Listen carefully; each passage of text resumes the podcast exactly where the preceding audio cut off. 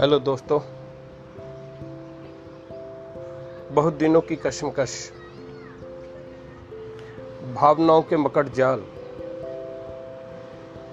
दिमाग के द्वंद्व और दिल की उलझनों को चुनौती देने के बाद मैं आप सबका प्यारा हिट हितेंद्र शर्मा आप सबके बीच में प्यार बांटने और आप सबका प्यार पाने के लिए आप सब लोगों के बीच आज से आ रहा हूँ। अपना episode the hit show the fun of giving the fun of laughing लेकर उम्मीद है